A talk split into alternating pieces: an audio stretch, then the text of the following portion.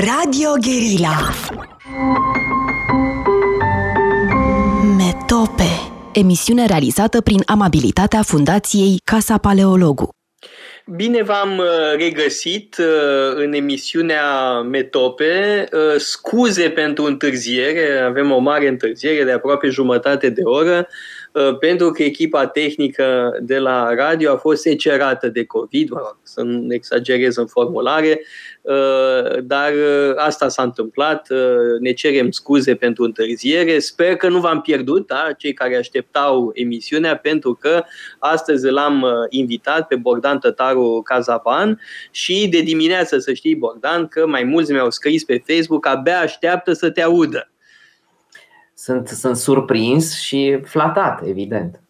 Mulțumesc. Mă rog, flatat, dar nu surprins. Uh, și uh, vreau să vorbim uh, despre cartea cea mai recentă a lui Bogdan Tătaru Casaban, și anume Inteligența inimii, apărută la editura Spandugino și de alminte vreau să spun că admir calitatea grafică a ediției. Este o carte plăcută Uh, da? nu sunt literele prea mici, nu e puchinos, uh, hârtia e bună, uh, se citește cu plăcere, adică chiar ce face doamna Spandonide e remarcabil da, la editura Spandugino și um, vreau să pornim de la titlu. Da? De ce inteligența inimii? Nu că mai cu toții ne gândim că inteligența e a creierului, nu a minții. Da? De ce mintea și nu creierul? Asta pentru că am pornit de la sensurile mai vechi ale cuvântului, de la uh, vechii greci, evident, care sunt prezenți și sper că nu doar mie, și pe care încercăm să-i readucem în actualitate de fiecare dată Uh, când avem prilejul, apoi de la sensurile biblice. În fine, acolo inima uh, înseamnă aproape totul, înseamnă și emoțiile cu care noi o asociem în mod obișnuit, dar uh, înseamnă și gândirea și imaginația și curajul, iată am numit una dintre virtuți, una dintre virtuțile cardinale, curajul. Așadar, inima are o paletă extraordinar de complexă de sensuri și uh, ce vrem să spunem cu asta? Vrem să spunem că, de fapt, ea este un mod de a fi, un mod de a fi unitar. Vorbim despre inimă, vorbim, de fapt, despre unitatea vieții noastre lăuntrice. Acesta e sensul pe care am vrut să-l transmit și, uh, desigur, nu am refuzat niciun alt sens pe care cititorii îl pot uh, oferi acestei sintagme, dar orizontul în care eu o propun este acesta, cel al vieții spirituale și al vieții morale, a vieții etice. Uh, acum, legat de titlu, nu? Inteligența inimii, evident că mă gândesc la o carte relativ recentă a lui Alain Finkielkraut despre inima inteligentă. E, da, e o da. mică da. nuanță, nu e chiar același lucru. Inteligența nu. inimii, inima inteligentă, Uh, și uh, spunea Pascal, nu-i așa, că uh, inima are rațiunile ei, le cœur a ses raisons, que la raison ne connaît pas. Da? Inima are rațiunile ei pe care rațiunea nu le cunoaște. Da? Astea sunt așa primele asocieri, numai văzând titlul cărții. Și cred că putem descrie această carte într-o în câteva cuvinte, ca fiind o carte despre virtuți corect? Da. Este o carte despre, despre virtuți uh, care nu a fost proiectată așa. Adică a fost uh, o serie, a fost o serie de microeseuri despre virtuți cu pauze între ele, ca, pe care am uh, publicat-o în rubrica de la Dilema Veche. La un moment dat mi-am dat seama că ar putea fi uh, potrivite pentru o carte și am fost foarte încurajat de, de doamna Spandonide pentru a publica această carte într-o colecție care e coordonată de soția mea Miruna, care e o colecție de spiritualitate și se numește Interior Intimomeo, adică trimite la ceva din Augustin, sensul acestei formule din latină, înseamnă ceea ce este mai adânc decât adâncul nostru, decât ceea ce este adânc în noi înșine. Ei bine, m-am gândit că ar fi interesant să propunem cititorilor o uh, pledoarie pentru virtuți într-o manieră mai puțin uh, practicată, să zicem, mai puțin previzibilă. Și sper că măcar în parte am reușit. Adică este vorba despre o selecție de 12, 12 teme cu introducere și pledoarie finală despre virtuțile mici. Și uh, am pornit de fiecare dată de la un citat care mie mi s-a părut o intrare potrivită în temă și am ales, uh, bineînțeles, virtuțile pe care, la care ne așteptăm cu toții, virtuțile teologale sau o parte dintre virtuțile uh, care ne vin pe buze sau în mintea tuturor, uh, de pildă bunătatea uh, sau uh, dreptatea, dar am propus și virtuți care, despre care se vorbește mai puțin, de pildă fidelitatea sau, uh, să spunem, politețea, care este la limită. E o întreagă dezbatere dacă politețea este sau nu o virtute. Eu cred că este o virtute și am refăcut pledoaria pentru virtute pornind de la un text splendid pe care l-am redescoperit, un text al lui Henri Bergson. Uh, el era pe vremea când a scris acest text și l-a publicat, era profesor la un liceu, la liceul Henri IV din Paris, și a fost invitat să țină un discurs uh, cu prilejul uh, premierii elevilor. Ori din acest prilej formal, el a transformat textul într-un, într-o pledoarie filozofică și nemoralizatoare uh, pentru politețe, vorbind despre cele trei sensuri ale politeții pe care le-am încercat, am încercat să le depliez, să le desfășor. Uh, cam, cam acesta e proiectul. Aș vrea să revenim la politețe puțin mai târziu, pentru că e o politețe, e o virtute care tinde să dispară uh, din societatea contemporană. Societatea contemporană e în proces uh, galopant de sălbăticire. Uh, vedem asta și în România, dar e un fenomen general. Însă uh, vorbeai de virtuțile teologale și remarc un lucru, ele nu sunt regrupate Uh, da, te așteptai să înceapă, înceapă cartea cu virtuțile teologale sau să se termine cu virtuțile teologale, da? să fie reunite credința, speranța și uh, iubirea. E, nu e așa în cartea ta, uh, pentru că speranța uh, e uh, tratată în capitolul 3, speranța mereu neînțeleasă, Uh, după aia, uh, spre sfârșit, este Eros și Agape, unde vorbești despre iubire și în penultimul capitol, de fapt în ultimul înainte de încheiere, în ultimul capitol abia vorbești despre credință. Acum, asta sigur este calculată, ca să spun așa, să termin cu credința, nu-i așa, la cerise sur le gâteau, uh, da, cireașa pe tort, credința. Da? Însă nu sunt regrupate da? nu sunt adunate la un loc uh, ca într-o expunere sistematică.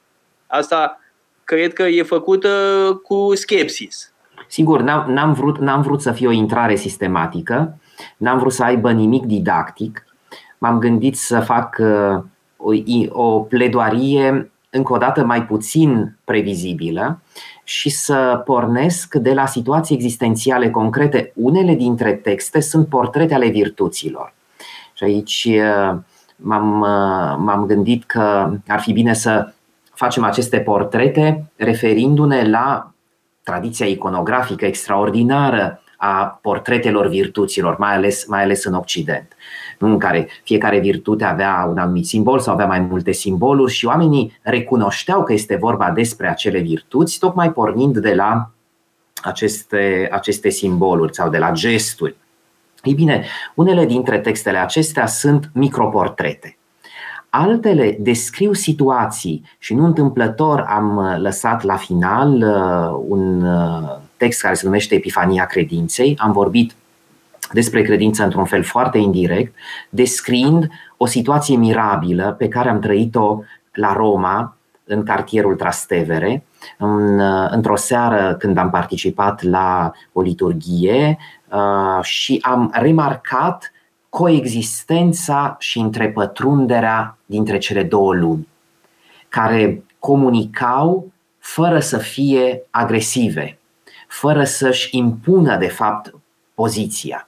Dar exista această întrepătrundere posibilă pentru că din piața care era cufundată în întuneric și în care oamenii mâncau, vorbeau, se îmbrățișau, stăteau pe marginea fântânii, se putea vedea mozaicul absidal extraordinar din, uh, din interiorul bazilicii, în care avea loc o liturghie, iar uh, textul Evangheliei care se citea era cel despre bogatul nemilostiv și săracul Lazar.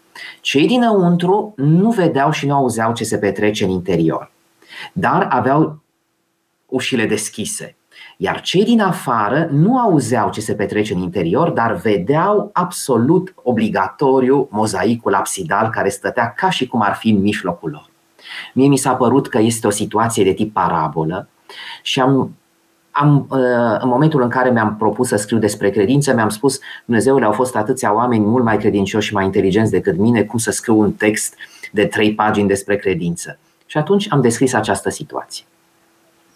Uh, bun, mai e un lucru, uh, tot în continuând ideea pe care am enunțat-o mai devreme, că nu e, un, nu e o expunere sistematică. Da? În mod normal, arhitectonica unui tratat despre virtuți include eventual virtuțile teologale dacă autorul este creștin, almitei virtuțile principale, zise cardinale și după aia eventual virtuți care derivă din astea, da? exact. care sunt uh, derivate.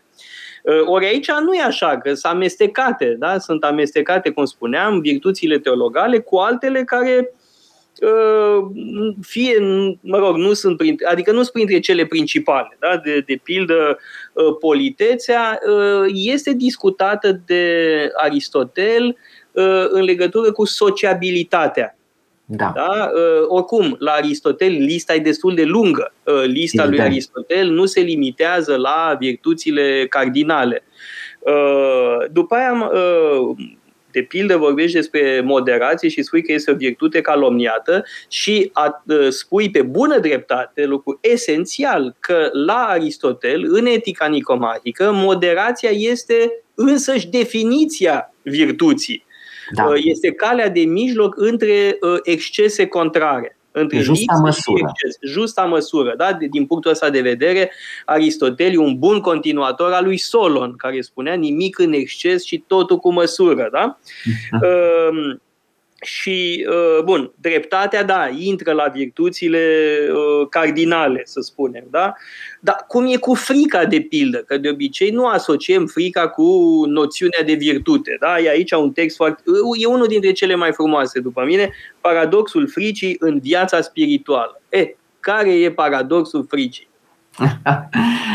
Îți mulțumesc foarte mult. Uh, sigur, uh, frica uh, este, pe de o parte, o patimă, adică în orizontul vieții spirituale, ea poate să fie um, o, un, un, un factor, a spune, paralizant sau aproape dizolvant. Și atunci când este o patimă, Adică este o boală, de fapt, o, o, o boală a distanței și a înstrăinării. Dar, în același timp, frica este și un început al înțelepciunii. Și am făcut o distinție între aceste două paliere, între aceste două situații existențiale, uh, tocmai pentru a, uh, pentru a înțelege sensurile precise la care, la care ne referim uh, și pentru a elimina cumva din viața noastră tot ceea ce sigur, nu propun, nu, nu propun să vorbesc atât de mult despre alții, dar în orice caz mă refeream la eliminarea din viața noastră a ceea ce ne împiedică, ce ne blochează, a, a tot ceea ce frica de fapt aduce ca încă o dată ca factor dizolvant, ca factor care slăbește de fapt ființa noastră și o fragmentează. Și atunci m-am referit la câteva fragmente din Noul Testament Uh, care vorbesc nu despre frică, ci despre încredere, despre curaj. Și am uh, pomenit despre faptul că în prezența, în prezența lui Hristos și în experiența credinței, nu frica este esențială, însă ea poate fi înțeleasă pedagogic ca început al înțelepciunii, atunci când realizăm că sunt lucruri de care ar trebui să ne fie frică pentru că ele au un potențial destructiv pentru noi. Sau sau ar, ar, ar, ar mai există un sens și anume acela care ține de sentimentul sacrului și care uneori este transmis ca fiind o experiență a fricii, deși nu în sensul dizolvant, ci în sensul în, ca, în, în care noi trăim de fapt un sentiment al dependenței față de măreția uh, creatorului, de pildă. Și uh, am vorbit despre toate aceste despre toate aceste sensuri ale fricii, uh, făcând încă o dată o pledoarie pentru a descoperi înțelepciunea ca antidot al fricii și, bineînțeles, sensul profund al învierii.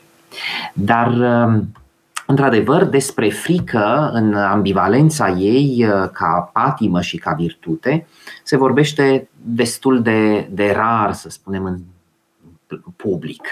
Și mi-am, mi-am, m-am gândit că ar fi bine să introduc această, acest mic capitol. Dar pentru că vorbește despre Uh, pentru că ai evocat uh, câteva dintre virtuțile mari, apoi ai vorbit despre virtuțile teologale. E bine pentru ascultătorii noștri, cred, să le și numim. Cele teologale sunt cele trei din uh, Epistola Paulină, credința, speranța și iubirea sau dragostea. Se numesc teologale pentru că ele sunt, se adresează lui Dumnezeu și sunt în relație cu Dumnezeu, sunt daruri ale lui Dumnezeu. Celelalte virtuți principale, uh, înțelepciunea, tradusă uneori ca prudență, uh, Aristotel are un sens foarte, foarte interesant, mult mai interesant decât a fost receptat în istoria culturală posterioară. Apoi uh, vorbim despre dreptate, despre curaj, tradus uneori cu termenul de bărbăție sau de tărie, și despre stăpânirea de sine sau despre cumpătare. Sau temperanță. Aceste, și temperanța sau, uh, sau moderația. Acestea sunt cele patru fundamentale și uh, am putea să spunem celor care vor neapărat să ne verifice că unul dintre fragmentele esențiale uh, referitoare la aceast, acest quartet al virtuților este cel din Republica, din dialogul Republica lui Platon, unde trei dintre cele patru virtuți corespund celor trei părți ale sufletului, le reglează, le moderează, iar dreptatea este virtutea integratoare. Dreptatea este virtutea armoniei întregului. Poate că la Aristotel prudența ar fi, de fapt, virtutea integratoare, deși prudența este o virtute intelectuală, nu este o virtute pur etică, nu este o virtute morală. Ea se ocupă cu regula care face ca fiecare virtute morală să fie o justă măsură între lipsă și exces. În fine, astea sunt chestiuni tehnice, nu vrem să facem un curs ascultătorilor noștri, dar vroiam într-un fel să fie definit terenul pe care ne mișcăm. Și așa cum bine ai spus, dincolo de acest quartet al virtuților principale care ne vine din antichitate și de tripleta virtuților teologale care ne vine de la Sfântul Pavel, avem și alte virtuți pe care istoria creștinismului le-a adăugat, pornind de la fericiri, de pildă smerenia este, sau sărăcia cu Duhul, în sensul ei profund, autentic, de smerenie sau uh, bunătatea, blândețea, spiritul pacificator, uh, uh, toate acestea sunt virtuți pe care creștinismul le-a adăugat pornind de la altceva din tezaurul lui. Apoi mai sunt virtuți considerate secundare pentru că ele derivă din cele principale. Ah, și printre aceste virtuți secundare se află, desigur, și politețea despre care am vorbit, afabilitatea, cordialitatea.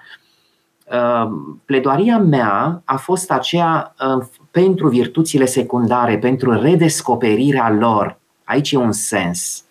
Despre asta care... vreau să vorbim mai pendelete după pauza publicitară. Dacă vrei să revezi oricând stand-up poetry cu Bogdan Șerban, Subscribe YouTube Radio Guerilla. Metope Emisiune realizată prin amabilitatea Fundației Casa Paleologu. Am revenit uh, în direct cu Bogdan Tătaru Cazaban și vorbeam despre cartea lui, uh, apărută recent uh, la editura Spandugino, Inteligența in, inimii, cu uh, subtitlu Schițe pentru un portret al virtuții și vorbeai, uh, Bogdan, despre virtuțile mititele. virtuțile adesea nebăgate în seamă. Și pe câteva le discuții în cartea ta, dar mai e o carte pe care aș vrea să o evocăm amândoi, al un, o carte a unui autor pe care știu că îl îndrăgești, și al minte Carlo Osola da? un italian care trăiește, cred, cea mai mare parte din timp în Franța, dacă nu mă înșel, uh, știu că preda în Franța, Le Vertus Comune, da? virtuțile comune, uh, la el lista e ceva mai lungă. Da? Pentru că găsim în uh, lista afabilitatea, discreția, bonomia, franchețea, loialitatea. Asta o discut și tu mă rog, fidelitate, deși nu e chiar același lucru, da? Gratitudinea, uite, iarăși o virtute destul de neglijată în vremurile noastre. A fi prevenitor, da? la prevenance în franceză, nu știu cum să traduc în română, apoi urbanitatea, măsura, e, măsura am evocat-o deja, că e vorba de moderație, placiditatea, zice Osola, constanța și în sfârșit generozitatea, dar generozitatea poate fi asociată cu magnanimitas, iar magnanimitas e deja descrisă de Aristotel și are o întreagă tradiție, ta măreția sufletească. Ehm, bun, ă, văd o legătură între cele două cărți, da? o da. inspirație comună la Carlo Sola și la tine. Da, este e un autor pe care îl prețuiesc foarte mult, a fost profesor de literaturi romanice la uh, Collège de France, uh, coordonat, cred că mai coordonează încă o revistă minunată despre uh, literatura spirituală, religioasă, care apare în Italia. E un autor care se mișcă cu o larghețe, cu o dezvoltură, cu o subtilitate, cu un farmec extraordinare prin arii culturale, Uh, foarte, foarte diverse. El a scris această carte și a publicat-o în 2019 în Italia. Uh, în italiană se numește mai sugestiv, cred, decât uh, în franceză. Se numește tratat, mic tratat despre micile virtuți și pornește de la un tratat mai vechi pe care el îl editează și îl comentează făcând o pledoarie pentru aceste 12 virtuți pe care el le-a ales și pe care le-a evocat. Inspirația comună, într-un fel, s-a, s-a activat în cazul meu atunci când am pornit de la o experiență pe care cred că mulți dintre noi o fac, din păcate, zilnic. Și anume că se confruntă prea des și cu mitocănia, cu agresivitatea, cu țâfna, cu prostul gust, uh, cu impertinența și atunci mi-am pus problema că de fapt nouă ne lipsesc virtuțile secundare în primul rând. Că le și alea primare, nu, nu. Să, cele primare, alea da, mari. Dar să începem cu alea mici, da. Cele, exact, asta, e, asta este sensul. Cele mari, cele mari sunt recunoscute ca atare și, într-un fel, sunt contemplate de la distanță atunci când sunt contemplate, sunt admirate. Mulți dintre noi, cred, admiră curajul, care, care este una dintre virtuțile nu, cu o cotă înaltă și cu trecere mare printre noi, chiar dacă nu suntem atât de mulți curajoși. Uh, dar, Dar politețea nici măcar cotă nu are. Politețea nu mai are cotă, discreția cred că e o virtute complet pe cale de dispariție într-o lume care se definește din ce în ce mai mult prin acte de indiscreție și prin discreție în genere, ca să nu mai vorbim despre afabilitate, despre cordialitate, care reprezintă un nivel mult mai înalt al afabilității. În fine, mi-am dat seama că de fapt ar trebui să pornim de la redescoperirea și practicarea în viața noastră a virtuților mici, în așa fel încât viața noastră să nu se mai confrunte pe cât posibil cu asemenea lucruri care ne rănesc, de fapt, și ne urățesc. Mai e un lucru, Bogdan, virtuțile mari nici nu prea apuci să le uh, dovedești. Să le adică sunt puține situațiile în care trebuie să dai dovadă de mare curaj. Da. Dar nu sunt foarte frecvente. Hai să zicem temperanța. Aia este de zi cu zi, să zicem. Da? Să nu mănânci prea mult, să nu bei prea mult. Bun, temperanța o poți practica uh, cotidian. Da. Uh, însă, hai să începem cu alea mici, că alea, alea mici, uh, cu alea mici ne confruntăm în fiecare zi, sau mai exact ne confruntăm cu lipsa lor. Cu lipsa lor. Eu cred că noi suferim în societate de această lipsa virtuților și mai ales de faptul că am eliminat complet virtutea ca orizont în care ar trebui să ne mișcăm. Sigur că pledoaria mea pe fond este pentru o redescoperire și a eticii virtuților, dar nu ca teorie din acest motiv nu am propus uh, o, uh, o abordare sistematică de tip tratat pe care cred că mulți ar fi lăsat-o deoparte considerând că este pur și simplu o chestiune academică, o chestiune care nu ne privește pe toți și m-am gândit să fac pur și simplu o pledoarie uh, încă o dată pornind și evocând situații concrete sau încercând să descriu uh, un fel de experimente mentale. Evident că uh, pledoaria mea vine de la propria mea experiență și de la propria mea situare în viață, care este marcată de experiența credinței. Dar eu cred că virtuțile descriu un câmp mai larg și anume spațiul comun în care suntem chemați cu toții să trăim și că nu pierdem absolut nimic dacă ne raportăm la ele ca la orizontul de, ide- de idealitate posibil. Adică ce vreau să spun e că virtuțile sunt posibile aici și acum și pot fi practicate. Efectul practicărilor este pur și simplu înfrumusețarea și înnobilarea vieții noastre. Noi redescoperim practicând virtuțile, nu într-un sens eroic, ci într-un sens cotidian, zi de zi, cu modestie. Redescoperim sensul lor originar. Ce însemna virtutea la vechii greci? Aici poți să, să, să, să spui tu, să faci pledoaria. Nu? Însemna excelență, e adevărat, dar avea un sens mai larg pe care l-a actualizat de-a lungul timpului, însemna împlinirea umanului. Omul nu putea să ajungă la conștiința de sine și la împlinirea personală fără virtute. Or, lucrurile acestea uh, mi se pare că se cuvine să le descoperim. Noi le-am uitat, le-am trecut cumva, le-am lăsat cumva deoparte, considerând că viața noastră cumva e prea modestă, prea, prea copleșită de treburi, de îngrijorare și că virtuțile sunt, lucru, sunt, sunt ceva inaccesibil.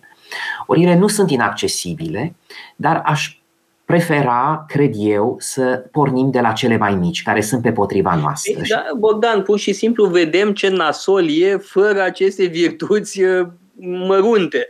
Da? Pentru că uh, la tot pasul te întâlnești cu agresivitate, uh, cu lipsă de politețe elementară, cu rea credință, minciuni și așa mai departe. Adică vedem cât de rău este fără ele.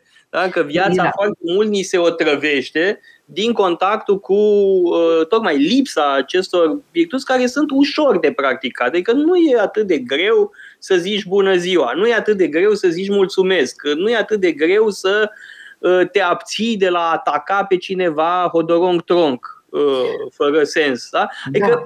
Uh, e uh, de abund în, în sensul tău. Da? Ehm, sigur că n-am vrut să scriu doar despre cei șapte ani de acasă, care lipsesc de multe ori și este foarte evident că lipsesc. Vreau să mai adaug și faptul că pentru a practica cu adevărat virtuțile sau pentru a face aceste gesturi pe care noi le-am numit și care sunt necesare vieții noastre în comun, la nivelul virtuții, ei bine, noi trebuie să le acordăm un sens care este un sens superior ritualului social. Și de aici, din acest motiv, mi-a plăcut extraordinar textul lui Bergson despre, despre politețe. De ce? Pentru că, iată, politețea pe care, într-un fel, o recunoaștem ca fiind necesară um, relațiilor dintre noi, ea poate fi practicată strict formal, ca ritual social. La nivelul acesta social, ea este și nu este virtute. În schimb, dacă vorbim despre politețe la, la nivelul relațiilor dintre oameni, care înseamnă relații între inteligențe, relații între voințe, atunci când facem în locul, în, în, facem în sufletul nostru, în, în, în mintea noastră, un loc pentru celălalt, chiar dacă nu suntem de acord cu opiniile lui și nu-l respingem imediat, noi începem să practicăm politețea ca virtute, ca virtute intelectuală și aici e nevoie, desigur, de un anumit talent, de o anumită uh, experiență. Toate, toate aceste ingrediente contribuie la consolidarea practicii virtuții. Ei, dar ceea ce este mai special și mai neașteptat, de pildă, la Bergson, este că el vorbește despre politețea inimii. Ori asta m-a, m-a cucerit complet, pentru că era ceea ce vreau să transmit într-un fel celor care ar fi avut bunătatea și răbdarea de a mă citi. Uh, și anume că abia la nivelul inimii, adică la nivelul vieții noastre lăuntrice, unificate și profunde, politețea dobândește sensul de virtute cel mai înalt. Adică noi putem să facem gesturile prime de politețe, dar le putem face formal, aproape metalic, cu dinții strânși și atunci nu practicăm virtutea. Facem ceea ce trebuie, dar nu practicăm virtutea. E Sau, deja ceva. E deja ceva, e deja ceva. Nu vreau să, nu vreau să, nu vreau să uh, uh, destabilizez pe nimeni. Uh, sau putem face aceste gesturi transmițând ceva din viața noastră lăuntrică. Acum, trebuie spus ceva că ce descrie uh, Bergson uh, sub aceste două noțiuni de politețe a, a inteligenței, a spiritului și de politețe a inimii, acoperă în mare măsură faimoasa inteligență emoțională despre care se vorbește în zilele da, noastre, ca și da. cum ar fi o descoperire a lui Goleman. Dar, de fapt, nu e o descoperire, ci e un lucru numit altfel, a pus o altă etichetă uh, pe această um, realitate. Mă rog, foarte bine a făcut, n-am nimic de obiectat.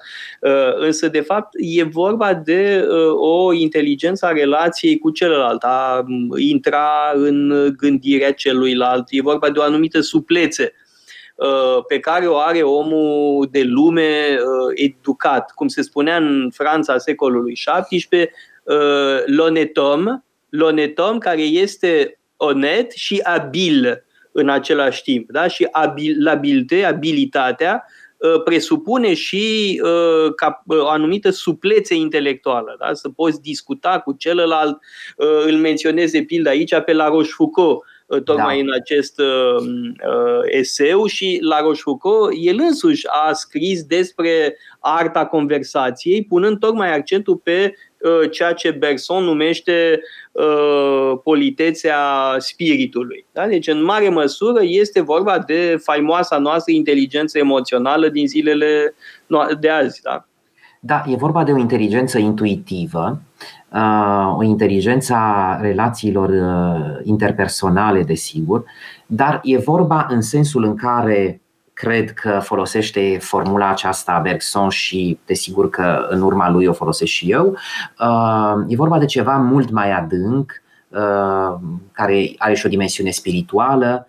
Prin urmare, aș vrea să, să adaug la ceea ce ai, ai completat, dragă Toader, și faptul că uh, trebuie să avem în vedere și uh, justa măsură de fiecare dată când vorbim despre virtuți. Aristotel ne însoțește în permanență și ar fi bine să o facă. De ce? Pentru că avem, iată, și din partea moraliștilor francezi, la Rochefoucauld este unul dintre ei, uh, care denunță cu necruțare practicarea virtuților într-un sens ipocrit, de fapt, care, practica virtuților care maschează vicii, dar avem și la Montaigne, de pildă, iarăși un rapel la uh, măsură, pentru că el spune la un moment dat că virtutea practicată prea tare, cu prea multă fervoare, strânsă la piept prea tare, riscă să devină viciu. Uh, deci, justa măsură trebuie să fie păstrată în mare parte din această Uh, din acest registru al vieții noastre care uh, se poate, care poate constitui în spirit. Eu am spus la un moment dat că în, în, în, în textul meu că moderația este într-un fel stilul vieții de virtute mai mult decât ținta spre care mergem, pentru că există situații existențiale și situații morale în care, de fapt, nu moderația este cerută, ci anume fermitatea, intransigența sau curajul. Nu? Aceste nuanțe devin ingrediente ale virtuții în funcție de situația respectivă. Iar Aristotel ne-a spus și aici ce, ce trebuie să facem. Îmi cer iertare că le evoc atât de tare, nu, nu propusesem să fac o pledoarie pentru el, dar ne-a spus că, uh, de fapt, practica virtuților este în funcție de condiția în care un act de virtute se împlinește și, pe de altă parte, că nu poți face atât de mult filozofia virtuților considerând că ești pregătit pentru a avea o viață de virtute, ci trebuie să faci actele virtuții. În felul ăsta deprinzi virtuțile. Nu vorbind despre curaj tot timpul și încercând să înțelegi ce e și contemplându-l de la distanță, ci făcând actele de curaj atunci când ele sunt de curaj sau actele cumpătării atunci când ele sunt cerute.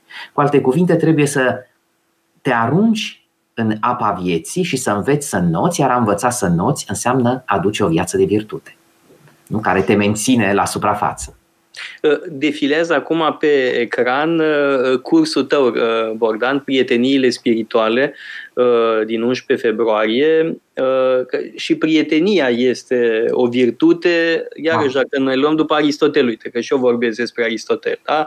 e interesant că Aristotel vorbește despre prietenie într-un tratat despre virtuți, da? pentru că da. forma cea mai înaltă a prieteniei este prietenia uh, într-o virtute da? și era oarecum firesc pentru el să uh, trateze prietenia în acest context. Sunt uh, capitole absolut superbe uh, despre prietenie uh, la Aristotel, uh, dar um, aș vrea să discutăm puțin despre speranță, pentru că unul dintre citatele mele favorite, cei care mă cunosc știu asta, este o formulă din Tucidide din războiul peloponesiac.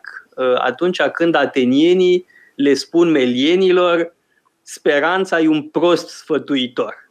Da? Îmi place enorm formula asta, speranța e un prost sfătuitor și mai este o altă formulă celebră care îmi place aproape la fel de mult și anume deviza lui Wilhelm Taciturno, Wilhelm de Orania, care spunea point n'est besoin d'espérer pour entreprendre, ni de réussir pour persévérer. Da? Nu e nevoie să speri pentru a face ceva și nici să reușești pentru a persevera. Mi se pare formidabil. Da? Este o, o formulă stoică, splendidă. Da? Uh, bun, cum reacționezi uh, la așa ceva? Da? Când, uh, când vine uh, paleologul și îți spune uh, da, dar speranța e un prost fătuitor. Tu cum răspunzi? Dragă Toader, ai vrut cu tot din adinsul să mă provoci pe final de emisiune. Uh, știi bine că ceea ce uh, îmi place mie uh, cel mai mult este tocmai speranța. Și aș spune că din cele două faimoase vorbe pe care le-ai evocat și care sunt splendide, au fiecare sensul lor adânc, a doua cred că ar putea fi reținută de cineva care adoptă perspectiva mea și ar putea fi reformulată cu ajutorul lui Denis de Rougemont, care vorbea despre un pesimism activ. Uh, cred că de pesimismul că pesimism, pesimism activ avea și Tucidide. da. În cazul, în cazul lui Tucidide, cred că aș lăsa deoparte ceea ce spune el, pentru că Uh, sau aș folosi ceea ce spune el, uh, tocmai pentru a da la o parte una dintre marile neînțelegeri referitoare la speranță. Speranța e foarte des confundată cu iluzia sau cu autoiluzionarea sau cu proiecția optimistă, cu optimismul reflex. Or, uh, sunt două căi prin care putem să redescoperim speranța. Prima cale este, desigur, cea care pornește de la epistolele Sfântului Pavel. De ce, a trecut, uh, de ce este trecută speranța printre cele trei mari? Speranța sau nădejde? E bine, pentru că cei care cred, pentru că se pornește de la această temelie, de la credință, cei care cred au trăiesc în orizontul unei speranțe deja împlinite. Adică, ce speranță are omul de la Dumnezeu? Speranța ca Dumnezeu să-l mântuiască. Dumnezeu a făcut aceasta în Isus Hristos în mod deplin și atunci cei care cred și au relația vie cu Dumnezeu trăiesc în orizontul acestei speranțe deja împlinite, chiar dacă în ei nu se împlinesc toate cele împlinite în Hristos, nu încă. Deci suntem într-un deja și nu încă. Dar speranța are o forță extraordinară care locuie, care străbate întreaga viață a celui care crede. Altă cale prin care putem redescoperi speranța este cea fenomenologică pe care am uh, descoperit-o la un autor splendid, Gabriel Marcel pe numele lui, un, un autor francez minunat, pe care l-am și trecut la, la, în motoul acestui text. De ce? Pentru că el vorbește într-un eseu super despre fenomenologia speranței, despre diferitele forme prin care sper, de confuzie nu? Pe, la adresa speranței și le elimină pe toate, încercând să vadă ce este, din punct de vedere filozofic, speranța. Speranța este relația cu timpul, cu timpul viitor. Dar este, spera, este în relația cu timpul care poate, de fapt, să ne aducă ceva ce în realitatea pe care noi o trăim nu conștientizăm de plin. Deci viitorul are o putere mai mare decât ceea ce noi trăim în realitate. Noi, refuzând de fapt o relație de dialog și de generozitate cu timpul, deci refuzând speranța, de fapt vrem să punem cumva asupra timpului propria noastră carcasă. Nu? Proiectăm situația în care ne aflăm asupra timpului. Or, speranța din perspectivă filozofică înseamnă tocmai a lăsa libertate viitorului și a-l privi cu generozitate ca fiind posibilul bun. Și aici mai intervine un autor splendid pe care l-am evocat, Petru Creția, căruia îi datorez foarte mult, mai ales cărții lui despre uh, eseurilor lui morale, și care a fost, de fapt, autorul care a dialogat în permanență, gândind această speranță și încercând să o fac plauzibilă și pentru cei care nu pornesc de la credință. Ei bine, accentul cade tocmai pe viitor ca posibil bun. Pentru unii, accentul cade doar pe posibil, pentru alții și mai ales pentru cei care trăiesc speranța, accentul cade pe bun. Nu e doar, viitorul nu e doar posibil, e posibilul bun. E o formă de a intra într-o relație de generozitate cu viitorul și speranța poate fi această virtute. Da, da, strict legată de, mă rog, credința în mântuire.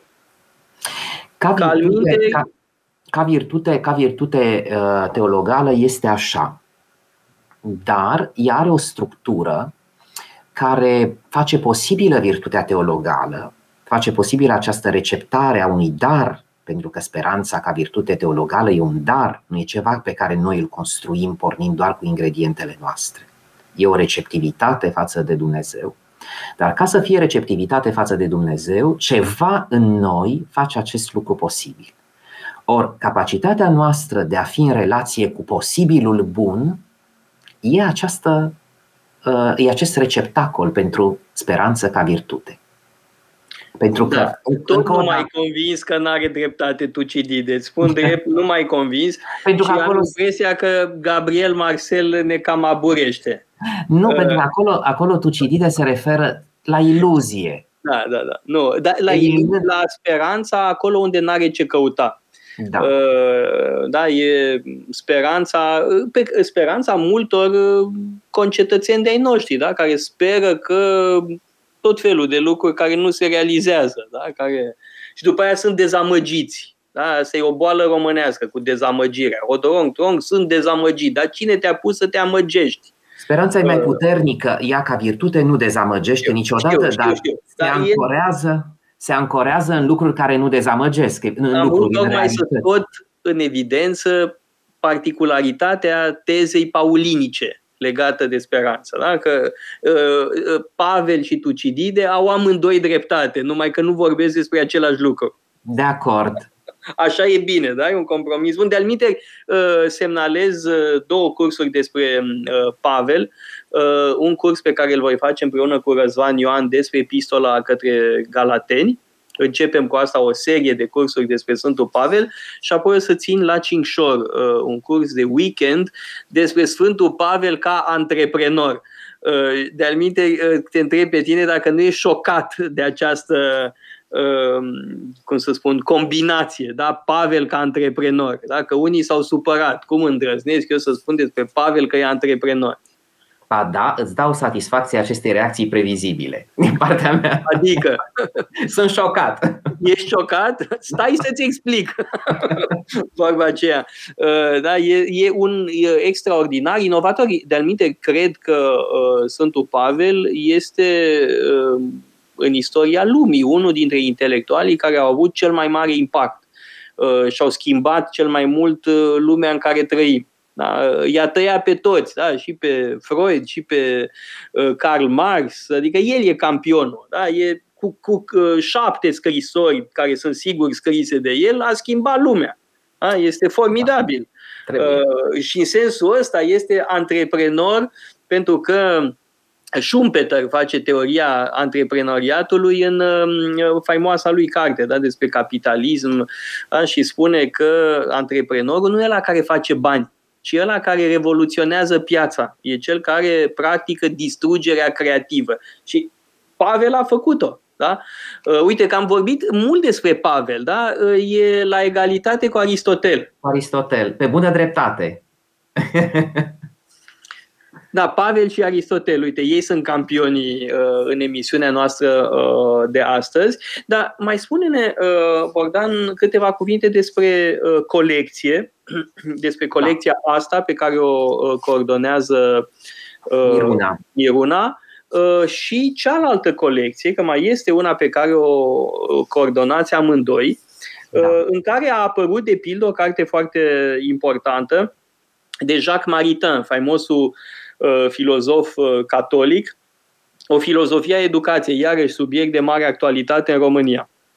Da, uh, mulțumesc foarte mult. Uh, Miruna, dacă nu ar fi avut examene cu studenții, ar fi fost alături de noi uh, pentru a vorbi despre colecția ei de spiritualitate, care pornește de la Augustin și în care au mai apărut cărți, cred eu, interesante, de pildă o pledoarie despre speranță pentru uzul contemporanilor scrisă de un dominican tânăr, Adrian Candiar, care se numește Mic tratat despre speranță pentru uzul contemporanilor sau cartea lui Olivier Clement despre transfigurarea timpului da, în lumina tradiției aceea, da. ortodoxe sau cartea părintelui Wilhelm Danke, o carte uh, mult mai amplă, care e o pledoarie pentru dialogul dintre da, aia e o carte de telefon ce arăți acolo. Și teologie. Uh, e o carte mai amplă, dar să nu vă, să nu vă uh, impresioneze faptul că este atât de dolofană. Se poate citi ușor. Da, și... poate ne, ne, îmi puneți da, amândoi o vorbă bună la Părintele Dan, că vreau să fac o emisiune și cu el. Și mai văd da. un titlu în colecție care îmi place foarte mult. Cel mai mult îmi place Școala Fragilității. Da, de aici am pornit. Cred că este primul titlu, îl am aici, este un scris de un preot Uh, Denis Trine, care uh, e un membru al Ordinului Trinitarian și care a făcut uh, o pastorație extraordinar de dificilă, de pildă pentru persoanele bolnave, bolnave de SIDA, Uh, pentru artiști. Uh, a fost, uh, a fost paroh la Paris, în, într-o parohie care a avut, avea acest specific și este în prezent delegatul general al Ordinului pentru Franța. E o carte care vorbește despre cum să ne acceptăm fragilitatea și despre sensul fragilității în viața spirituală. Cred de aici am pornit și uh, am ajuns la, adică s-a, s-a ajuns la, șapte, la cele șapte volume. Ultimul, cel mai recent, cel mai recent este Olivier Clement. O să mai apară Gianfranco Ravasi, uh, o să apară Jean Danielou, uh, în această Îmi place colecție. foarte mult, Cardinalul Danielou e unul dintre preferații mei. Gustave Thibon și revenind la Jacques Maritain, pe care ne-ai făcut onoarea să-l anunți deja, care este cea mai recentă apariție în colecția care se ocupă de tradiție, de educație, de ideea de transmitere. Ei bine, cartea aceasta lui Jacques Maritain s-ar putea să fie interesantă pentru un public foarte divers. Este vorba despre experiența americană a lui Jacques Maritain, experiența lui de profesor în America în anii 40, unde el trăiește în exil, pentru că dacă ar fi fost în Franța, ar fi fost imediat da, Bogdan, e, e mult de vorbit despre Jacques Maritain și atunci luăm o pauză publicitară acum. uh, ca să mai apucăm să vorbim puțin despre Maritain. Da? De ce e atât de important Maritain și de ce e bine să-l redescoperim, să-l citim, să-l aprofundăm. Pauză publicitară, revenim imediat și apoi încheiem. Radio Guerilla. Tratament alternativ.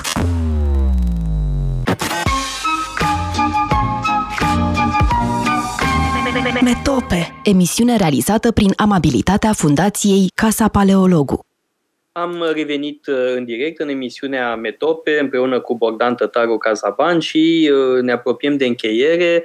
Uh, am zis ne mai acordăm câteva minute pentru a-l evoca rapid pe Jacques Maritain, unul dintre cei mai importanți filozofi catolici din Franța secolului 20 și nu numai din Franța.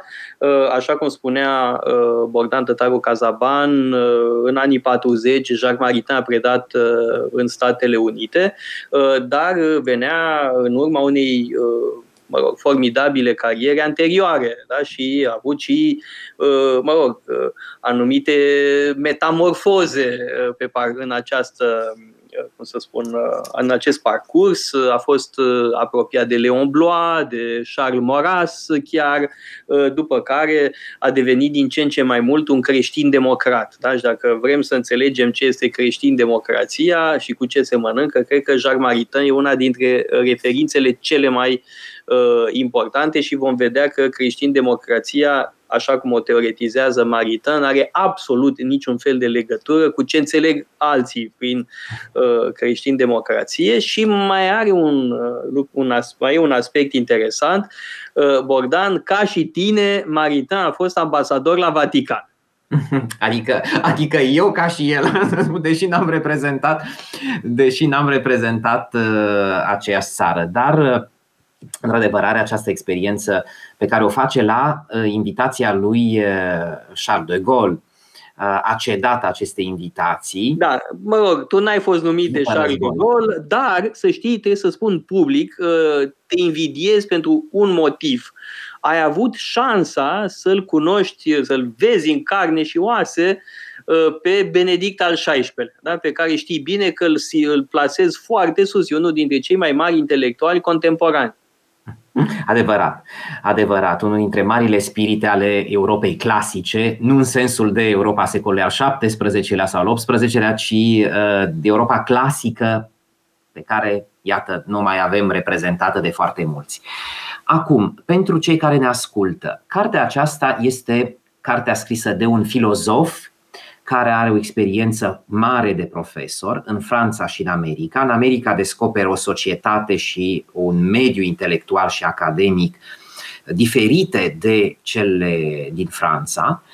Intră în dialog cu dezbaterile despre educație din mediul american și scrie întâi în engleză, apoi uh, publică întâi în engleză, apoi în franceză de mai multe ori, inclusiv după mai 68 ce am tradus noi este ediția din 69, ceea ce e foarte interesant pentru că ea poate fi receptată, deși Maritan nu a vrut lucrul acesta, și ca o, uh, o reacție, să spunem, la mai 68. Ce face Maritan aici? Ne spune care este scopul educației, finalitatea ei. Care e scopul educației? În 30 de secunde. Persoana umană persoana umană, nu există alt scop al educației. Face o distinție esențială între educație și instrucție, educația fiind superioară, instrucția fiind cea care ne oferă instrumentele pentru viața noastră practică. Dar de regulă noi. Care e paradoxul, Bogdan? Că pe vremea când ministerul respectiv se numea Minister de l'Instruction Public, se ocupa se de educație. Mult mai mult, adică chiar se ocupa de educație. De când se cheamă Minister de l'Education, a început catastrofa a început să fie mai mult al instrucției. În, Nici măcar, deja mare lucru ar fi, da. Așa, ne spune care sunt confuziile, greșelile pe care modernitatea le-a trăit cu privire la educație, uh, face o legătură esențială între educație și democrație, apoi trage un semnal de alarmă încă din anii 40 și continuă în anii 60, deci ne aflăm la începutul perioadei pe care o trăim noi, cu privire la ispita de a transforma tehnologia în tehnocrație. Și mai ales la pericolul pe care reprezintă această transformare a tehnologiei în tehnocrație pentru democrație.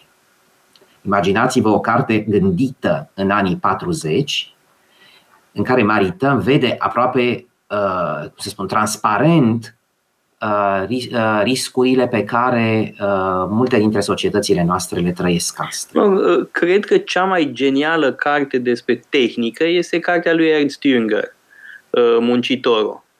Uh, adică uh, sunt spirite lucide da? și uh, Maritain e unul dintre ei. Iar pe lângă tehnocrație mai este și tehnolatria, da? cultul Sigur. tehnicii, da? așa un Sigur. sentiment că prin tehnică totul se rezolvă. Da? Sigur. Și, și să nu uităm un singur lucru, pledoaria lui Maritain pentru dimensiunea spirituală a educației. Educația își pierde din noblețe atunci când elimină dimensiunea spirituală. Dar trebuie spus ceva, că uh, Maritain a cunoscut uh, America într-o fază uh, foarte bună a învățământului mm. american. Este o epocă în care apăruseră niște programe extraordinare, precum la University of Chicago. Da. Adică um, e o fază care, din păcate, nu știu dacă s-a încheiat, că nu s-a încheiat cu totul, uh, dar atunci climatul uh, academic uh, american era, um, nu spun mai bun, ca să ar fi o simplificare, dar climatul era um, mult mai deschis decât este acum. De o efervescență pozitivă. Efervescență, exact, da. Ehm, bun, uh, între timp uh, s-a produs The Closing of the American Mind, nu? vorba lui Alan uh, Bloom. Acestea fiind zise, Bogdan, cred că ar cam trebui să încheiem. Scuze că am întârziat cu începutul emisiunii, scuze pe care le adresez de aminte și ascultătorilor noștri. A fost un caz de forță majoră, da? COVID-ul ne-a întârziat cu jumătate de oră. Uh, vă mulțumesc foarte mult pentru atenție, mulțumesc Bogdan uh, pentru participare Asemenea. și vă dau uh, întâlnire tuturor tot așa la ora 2 marți la emisiunea Metope. Metope. Emisiune realizată prin amabilitatea Fundației Casa Paleologu. Radio Guerilla.